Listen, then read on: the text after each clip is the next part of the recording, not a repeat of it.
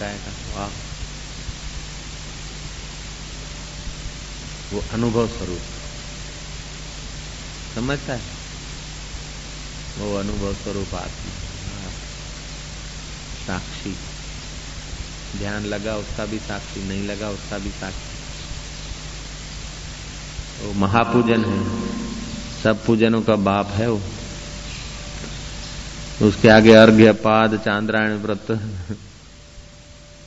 विधि विधान सब छोटा पड़ जाता है। वो ऐसा महापूजन। और आसानी से हो सकता है। चलते, फिरते, उठते, बैठते। पायखाने में भी हो सकता है। बाथरूम में हो सकता है। युद्ध के मैदान में हो सकता है। ये देव का पूजन। जो भोलानाथ जी बता रहे ना, महादेव जी, ऐसा पूजन तो महाराज युद्ध के मैदान में भी होता है। राज्य करते भी हो सकता है। युद्ध करते भी हो सकता है। तो कैसेट का हिसाब रखते समय नहीं हो सकता है क्या पूजन आ मारा थी नहीं था आ मारा थी नहीं था। ये पलायनवाद के संस्कार बचपन में जो कुटे घुस जाती है ना, वो फिर निकलते समय बड़ी मुसीबत पड़ती है। शील की महिमा सुनी। प्रहलाद शील के कारण इतना महान हुआ, प्राणी मात्र का हित चाहता था, प्राणी मात्र में अपने प्रभु को देखता था। तो ऐसे शील की महिमा तो सुना, लेकिन वो बचपन की जो कुटे पड़ी, द्रोह गया नहीं पांडवों से और अपना नाश कर दिया उसने। शील में बड़ी शक्ति है। जीव मात्र में अपना ईश्वर देखना, अपना प्रभु देखना।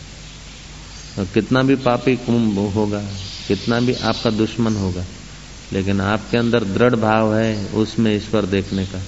वो आपका बुरा नहीं कर सकेगा। उसको बदलना पड़ेगा।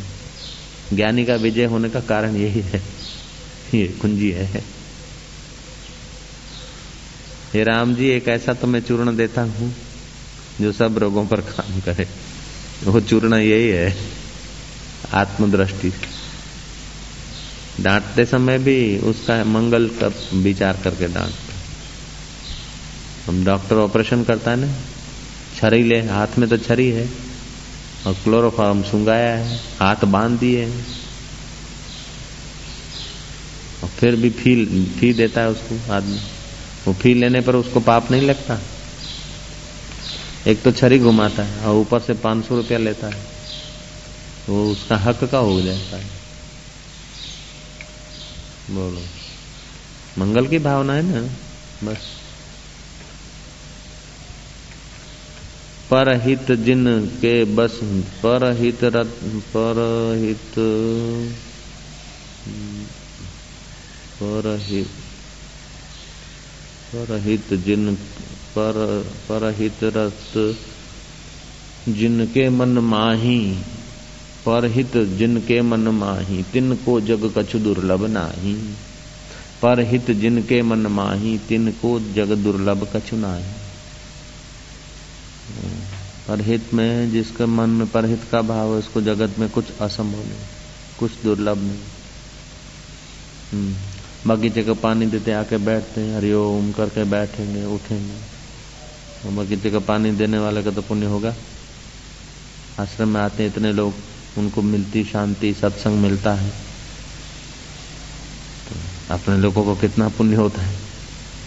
उनको भी पुण्य होता है, अपने लोगों को भी पुण्य होता है। हकीकत में आड़े दिन की अपेक्षा सत्संग के दिन सब लोग ज़्यादा खुश होते हैं। है तो प्रवृत्ति। हम लोग भी मज़े में होते, मैं भी मज़े में होता हूँ।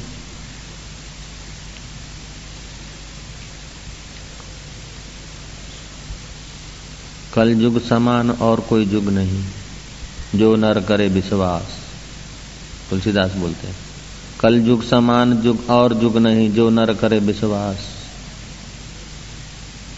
उल्टा सीधा जबत जग जाना वाल्मीकि भय ब्रह्म समाना। हम्म पढ़ो। इस प्रकार आत्मदेव का पूजन करो। हे मुनीश्वर आत्मदेव का ध्यान करना ही धूप दीप है और पूजन ही सब सामग्री यही है। ध्यान ही उस देव को प्रसन्न करता है और उससे परमानंद प्राप्त होता है। आत्मदेव का ध्यान ही उसका पूजन है। और ध्यान ही उस आत्मा देव को प्रसन्न करता है और वही परमानंद प्रकट कर देता है हृदय में। वो देव प्रसन्न हुआ ना तो हृदय में आनंद आ जाएगा। हृदय में आनंद आ जाता है तो समझ ध्यान किया तो देव खुश हुआ। देव खुश हुआ तो तुम्हारा हृदय आनंद से भर जाएगा। समझो ब्रह्म ब्रह्म छलक रहा है। ब्रह्म लटका कर रहा है तुम्हारे हृदय में। बोलो। वही निराकार, साकार होकर लटका करता हुआ दिखता है। ऐसी बात।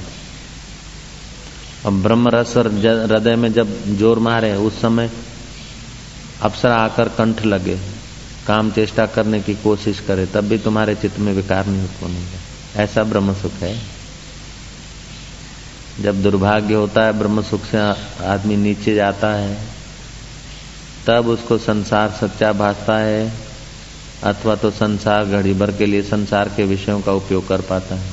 लेकिन एक बार ब्रह्म अनुभव हो गया तो संसार सच्चा नहीं भासेगा संसार के तमाम विषय उसको इर्द गिर्द मंडारेंगे। फिर भी उन विषयों में सुख बुद्धि उसकी नहीं होगी। इसीलिए ज्ञानी जीवन मुक्त होता है जीते जी मुक्त होता है। विषय बाँध नहीं सकेंगे। ब्रह्म सुख जिसने एक बार ले लिया उसको फिर अप्सरा, फूलों की शया बाँध नहीं सकेगी। प्रारब्ध है, मौज है, चलो, फूलों की शया पे शयन कर लिया। लेकिन वो बांधने की ताकत उसमें नहीं रहेगी। हम्म। और किसी प्रकार से वह देव नहीं प्राप्त होता है। हे मुनीश्वर, मूड भी इस प्रकार ध्यान से इस ईश्वर की पूजा करे तो त्रयोदश निमिष में जगत दान के फल को हाँ, पाता हाँ, है हाँ, मूड आदमी भी इस परमात्मा के अंतर्यामी प्रभु का ध्यान करे तो त्रयोदश निमेश में तेरा पल का निमेश त्रयोदश तेरह पलकों में तेरह निमेश में जगत दान का फल पाता है। सारे जग का दान करने का फल पाता है। अर्जुन सुनता है कि नहीं समझता है? समझता रे हाँ। मूढ़ आदमी भी इस अंतर्यामी परमात्मा का त्रयोदश निमित्त त्रयोदश निमेश ध्यान करे तो जगत दान का फल पाता है। पूरे जगत को दान कर देने का। एक दो बीघा ज़मीन नहीं, पूरा जगत दान करने का जो फल होता है, उस फल से जो सुख मिलता है, वो सुख उसके हृदय में एट ए टाइम प्रकट कर देता है वो ब्रह्म परमात्मा। त्रयोदश निमित्त, निमेश, तेरा निमेश, इस ब्रह्म परमात्मा का ध्यान करने से जगत दान करने का फल मूढ़ आदमी पा सकता है। दूसरों की तो बात ही क्या है? विद्वानों की है, संयमियों की, आत्मरामियों की तो। तेरा निमेश इस आत्मदेव का ध्यान करने से जगत दान करने का फल होता है। मजूरी लोग क्यों करते हैं ये समझ में हमको नहीं आता। हाँ जी। छोकरा कराया फ़िल्म में गए दारू पिया ये क्या ये सब मजूरी है क्या? ये आत्मदेव का ध्यान करो ऐसा ऐसा आनंद कि महाराज दारू बारू तो क्या होता है? ये सब मजूरी है। तेरा निमेश तेरा निमेश इस सचिदानंद परमात्मा में मन तल्लीन किया, उसको जगत दान करने का फल होता है। हे मेरे चैतन्य प्रभु, हे साक्षी, हे चिदानंद गण हे शिव स्वरूप हे मंगल मूर्ति, हे कल्याण स्वरूप तेरा त्रयोदश निमेश तेरा ध्यान धरने से जगत दान का फल मिलता है तो दाता, तेरे ध्यान में ही डूबे रहने दे हमको बस।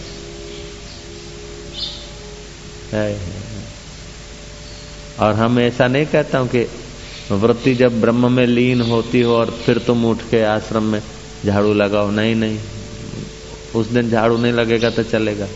उस दिन रसोड़ा नहीं बनेगा तो भी चलेगा। उस दिन कुछ नहीं होगा तो चलेगा। अगर इसी परमात्मा के ध्यान में आप शांत बैठे आनंदित बैठे हैं तो आपकी सेवा सब हो गई। सब पूजाएँ आपकी स्वीकार, सब सेवाएँ स्वीकार। लेकिन ध्यान देना आलस्य तो नहीं होता है। तेरा निमेश, तेरा पलके, दिन में तेरा निमेश हो गया ना, सारा दिन मज़े में रहेगा। सारा दिन तो करेगा भी नहीं। ध्यान में सारा दिन तो लगेगा भी नहीं। तेरा निमेश भी लग गया ना इस परमात्मा का ध्यान। तो सारा दिन मस्ती में रहेगा। फिर जो भी करेगा, बस वो ध्यान ही ध्यान रहेगा उसका। तेरा निमेश उस अंतर्यामी परमात्मा का पूजन किया तो फिर जो भी कुछ काम करेगा, वो पूजन ही हो जाएगा उसका। और तेरा के बदला एक घंटा वो पूजन चल रहा है तो फिर तुम और और काम न करो तो तुम्हारे पर कोई ज़िम्मेदारी नहीं। फिर तो तुम्हारे को रोटी बना के मैं खिलाने लग जाऊँ, तभी मेरा भाग्य है, सौभाग्य। तुम्हारे कपड़े धोके तुम्हारे चरणों में रख दूँ तो मेरा सौभाग्य है। परमात्मा के ध्यान की ऐसी महिमा है। तुम उसके ध्यान में तल्लीन हो, और मैं तुम्हारी सेवा कर लूँ तो मुझे आनंद है।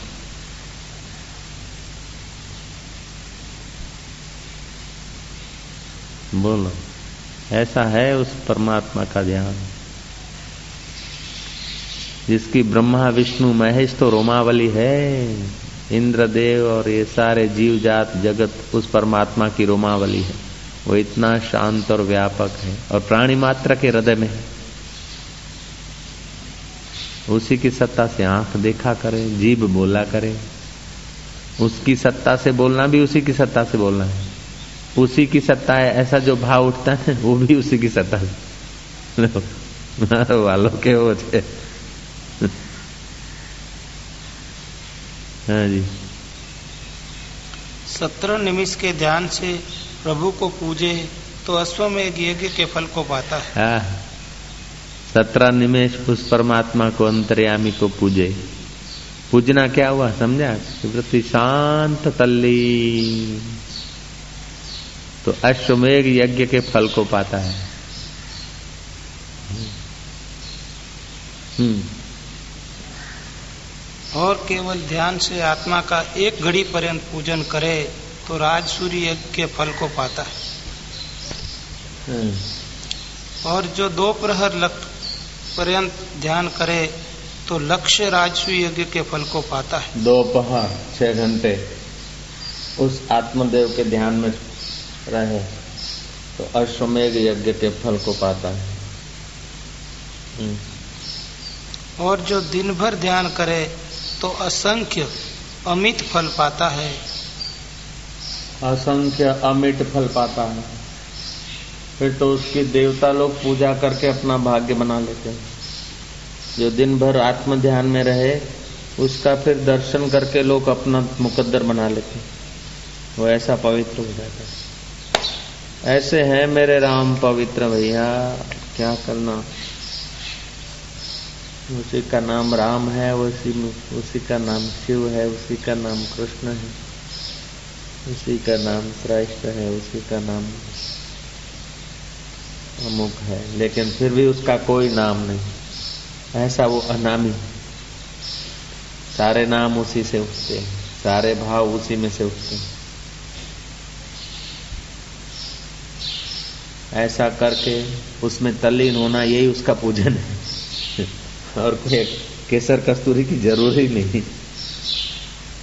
सारे रंग तेरे ही, सारे रूप तेरे सारे भाव तेरे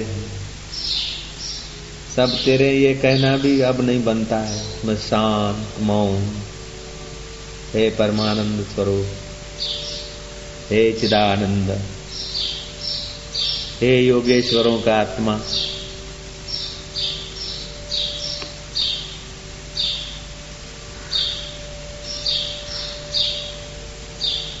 बस तो ही तो तो ही तो परम विश्रांति, मंगलमय समाचार, परम शांति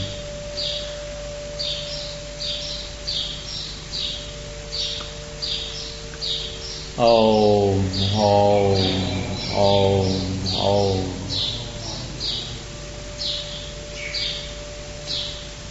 Om. Om. Om. Om. Om. Om. पानी में उस अंतर्यामी परमात्मा के ध्यान में डूबने से राजसु यज्ञ के फल को पाता और एक पहर के ध्यान से अश्वमेघ यज्ञ के फल को पाता है और जो सारा दिन उस परमात्मा का ध्यान करता है, वो तो अमित फल को पाता है उस देव का पूजन न चंदन, केसर, कस्तूरी से होता है, न धूप, दीप से होता है, अगरबत्ती से होता है।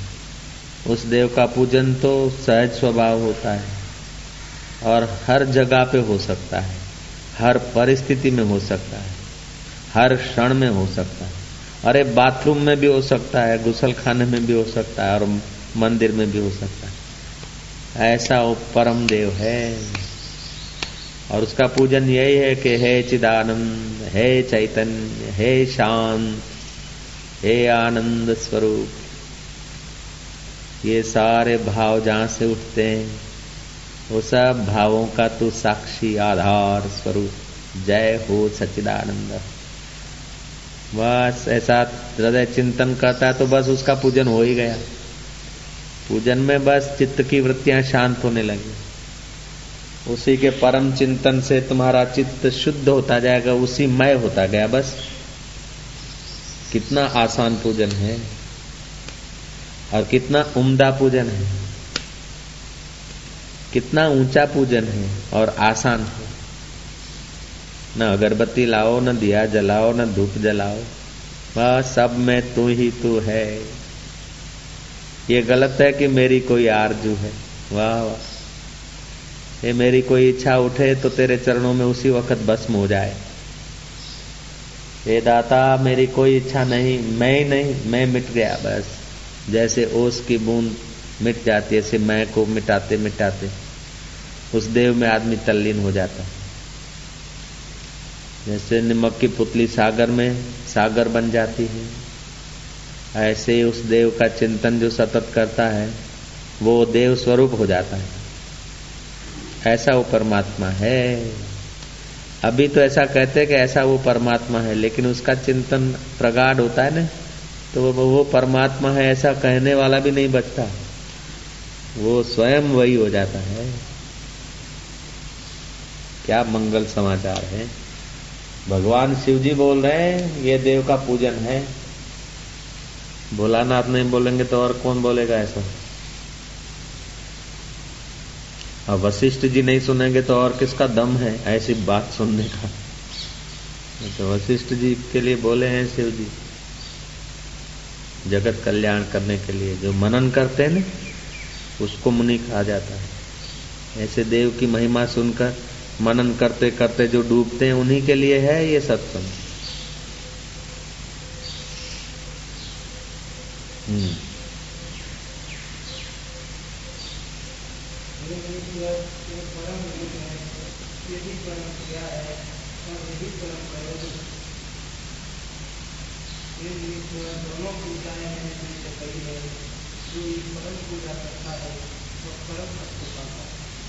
ये परम पूजा है।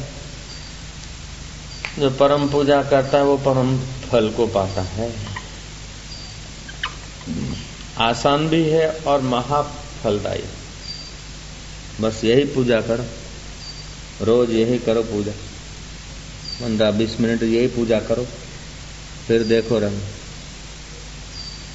फिर हरि ओम, बुमा नहीं पाड़नी पड़ेगी। हरि ओम जहाँ से निकलता है, वहाँ चित्त हरिमय हो जाएगा और वो हरि की कोई आकृति नहीं, सब उसी की आकृति उसका कोई रंग नहीं, सब रंग उसी की सत्ता उसका कोई रूप नहीं, सब रूप उसी की सत्ता और उसकी सत्ता से कहना भी उसी की सत्ता कैसी बात ओ ओ ओ ओ ओ ओ ओ ओ हे देव तेरे अनंत रूप है, हे देव तेरे अनंत अनंत रंग ढंग है। अब कौन सी सामग्री से पूजा करूँ? और रामकृष्ण जा रहे थे। बिली पत्र का पेड़ देखकर वो ट्रेन में से उतरे बिली पत्र तोड़े। फिर सोचा कि वो बेली पत्र देव को चढ़ाऊं, वो देव कहाँ है? मंदिर में? तो यहाँ हृदय में भी तो वो बैठ गए। बेली पत्र अपने सिर पे रखते। वही ध्यान लग गया, उस देव का पूजन हो गया। गाड़ी सीटियाँ बजा रही है। वही पूजन लो। बिली पत्र तोड़ के अपने सिर पे रख दिए तू ही तो देव है। ये महापूजन हो गया। महापूजन, महाअर्चन, महान साधना हो गई।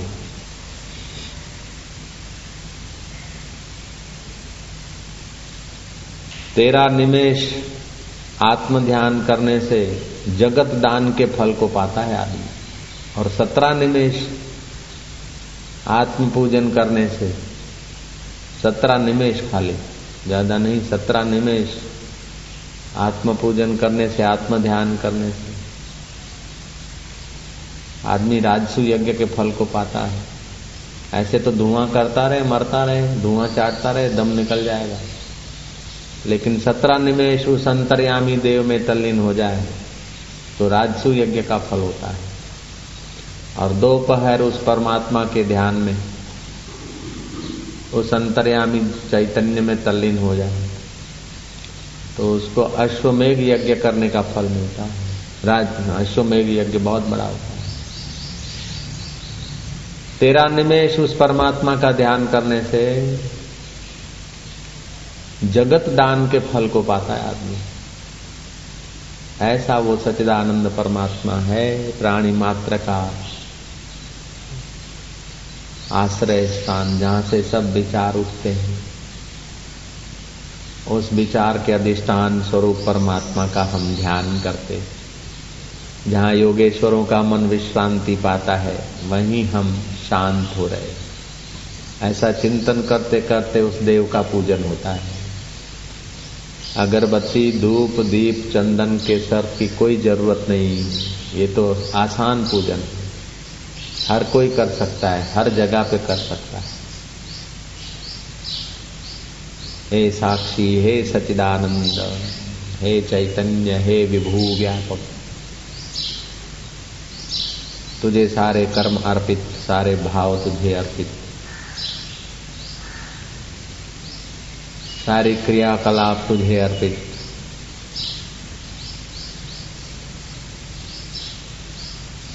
ऐसे करते प्यार, करते करते उस सचिदानंद में डूबते जाए, बस तेरा निमेश खाली देखो तो चित्त पवित्र हो जाएगा।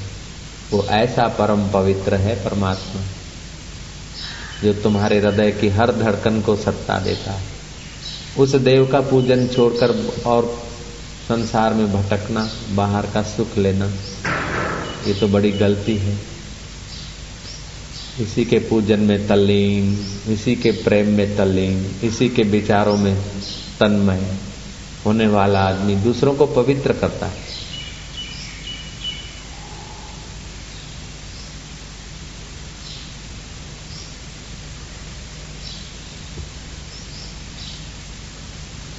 ओम। ओम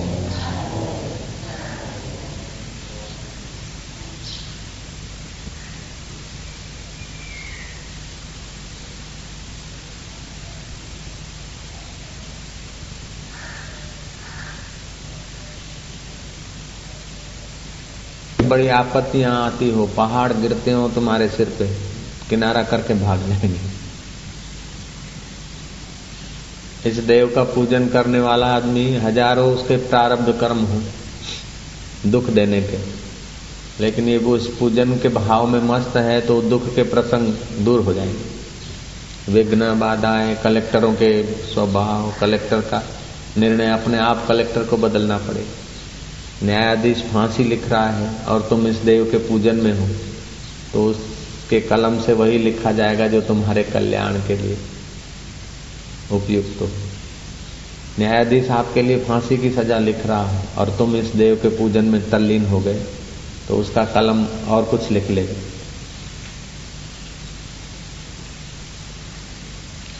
बघेड़ा आपको खाने के लिए चार दिन से भूखा है और आपको खाने के लिए छलांग मारता है और आप इस देव के पूजन में तल्लीन हो गए कि हे देव बघेड़े में भी तू ही है। बघेड़ा आपके पैर चाटने लग जाएगा। अजगर ने मुँह फाड़ा है और आपके हाथ को निगलने की तैयारी है और आप इस देव के पूजन में सचमुच में तल्लीन हो गए हैं। तो अजगर का व्यवहार बदल जाएगा। ऐसा ये देव है। बुद्ध इसी देव के ध्यान में तल्लीन थे और चट्टान लुढ़कती आ रही थी।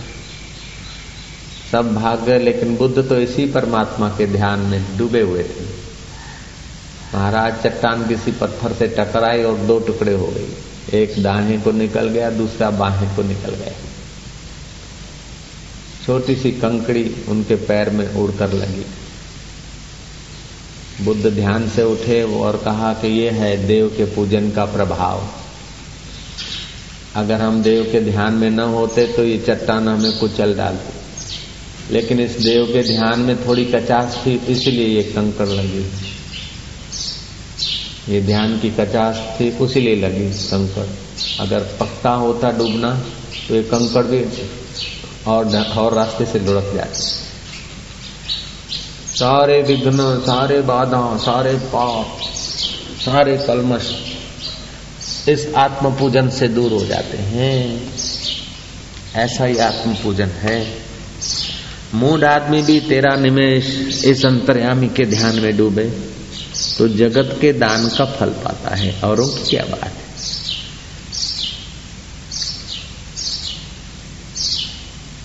पढ़ो महाराज।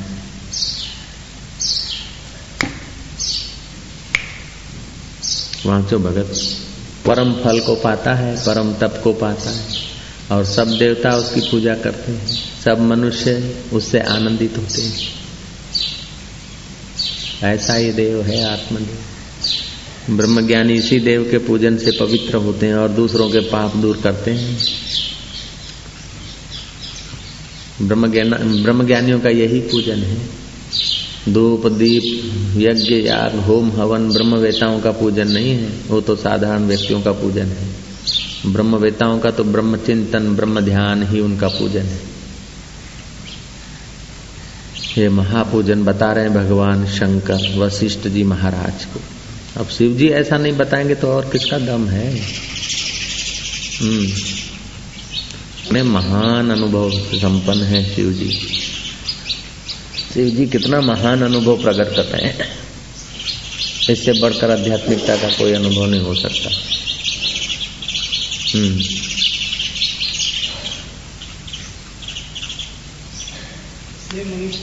परम योग है, यह परम क्रिया है और यह परम प्रयोजन परम परम योग, परम क्रिया और परम प्रयोजन। ये देव का ध्यान। उस साक्षी चैतन्य में चित्त की वृत्ति शांत। ये परम योग है। परम परम प्रयोजन है। परम क्रिया है। हाँ। दोनों पूजाएँ मैंने तुमसे कही। जो ये महापूजा करता है, वह परम पद को पाता है। उसको सब देवता नमस्कार करते हैं और वह पुरुष सबका पूजनीय होता है। सबका पूजनीय होता है। देवों का, गंधर्वों का, असुरों का। आदमी अगर ऐसे आत्म ध्यान को उपलब्ध होता है ना तो उसकी बात सब मानते हैं। मनुष्य भी मानते हैं, देवता भी मानते और राक्षस भी मानते हैं। नारद की बात राक्षस लोग भी मानते थे, देवता भी मानते थे तो मनुष्य भी मानते भगवान की बात तो शायद कभी राक्षस नहीं भी माने, लेकिन संत की बात राक्षस भी मान लेते। क्योंकि जिसकी वृत्तियों का अंत हो गया ना, उस परम देव में, वो संत माना जाता है। पूर्ण संकल्पों का अंत हो गया, वो है संत। स उपसर्ग ठीक ढंग से अंत। उसका तो देवता, मनुष्य और असुर पूजन करते हैं, आदर करते हैं। राक्षस लोग भी उनका आदर करते करकटी राक्षसी ने भी उस राजा का आदर किया था। जिसने आत्मदेव का पूजन कर लिया है उनको राक्षस लोग भी आदर करते हैं।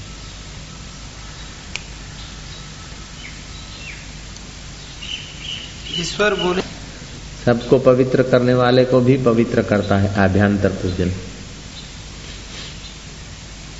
और सब तम और अज्ञान का नाश करता है। मैं वह आत्म पूजन तुमसे कहता हूँ, जो सब प्रकार से सर्वदा होता है और व्यवधान कभी नहीं पड़ता। चलते, बैठते, जागते, सोते सब व्यवहारों में नित्य ध्यान में रहता है। हे मुनीश्वर, इस संसार में सवित चिन्ह मात्र नित्य स्थित है, उसका पूजन करो। जो सब प्रत्ययों का कर्ता और सदा अनुभव से प्रकाशित होता है, उसका अपने में आप पूजन करो। उठते, चलते, खाते, पीते, जो कुछ बाहर से क्रिया, त्याग, ग्रहण और भोग है, सबको करते रहते भी उस देव की पूजा करो। उठते, बैठते, खाते, पीते, लेते, देते, झगड़ते, युद्ध करते भी उस देव का पूजन करो। हेलो उस देव का पूजन ऐसा आसान है, युद्ध के मैदान में भी हो सकता है। श्री कृष्ण और श्री राम ये जानते थे पूजन, इसीलिए युद्ध करने के बाद भी उनके चित्त की विश्रांति, आनंद, शांति बनी रही, समता बनी रही। ये राम जी ने पूजन किया है, श्री कृष्ण ने पूजन किया और शिव जी ने पूजन किया है, ये पूजन ब्रह्मवेताओं ने भी किया हम्म।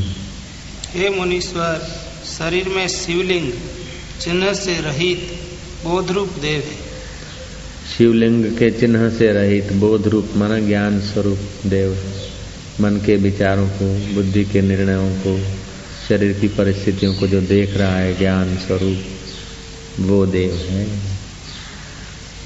हम्म। यथा प्राप्त में सम रहना उस देव का पूजन है। अरे वो बुद्धे तो यथा प्राप्त में सम रहना उस देव का पूजन है। भगत साहब बुद्धे तो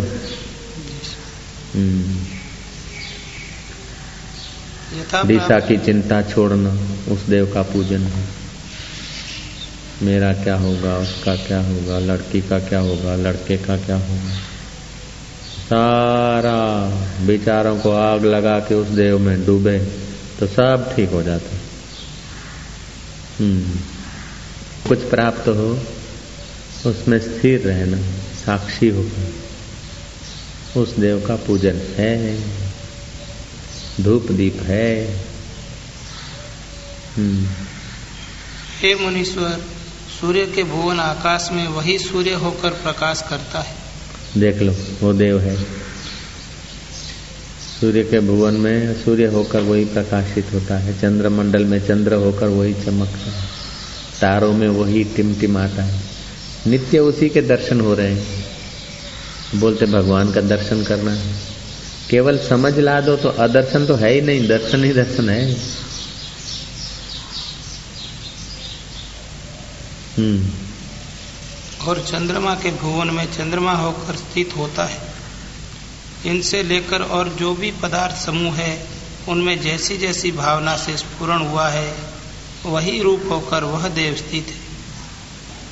हे मुनीश्वर, जो नित्य, शुद्ध, बोध रूप और अद्वैत है, उसको देखना और किसी में वृत्ति न लगाना ही उस देव का पूजन। उसी को देखना सब में।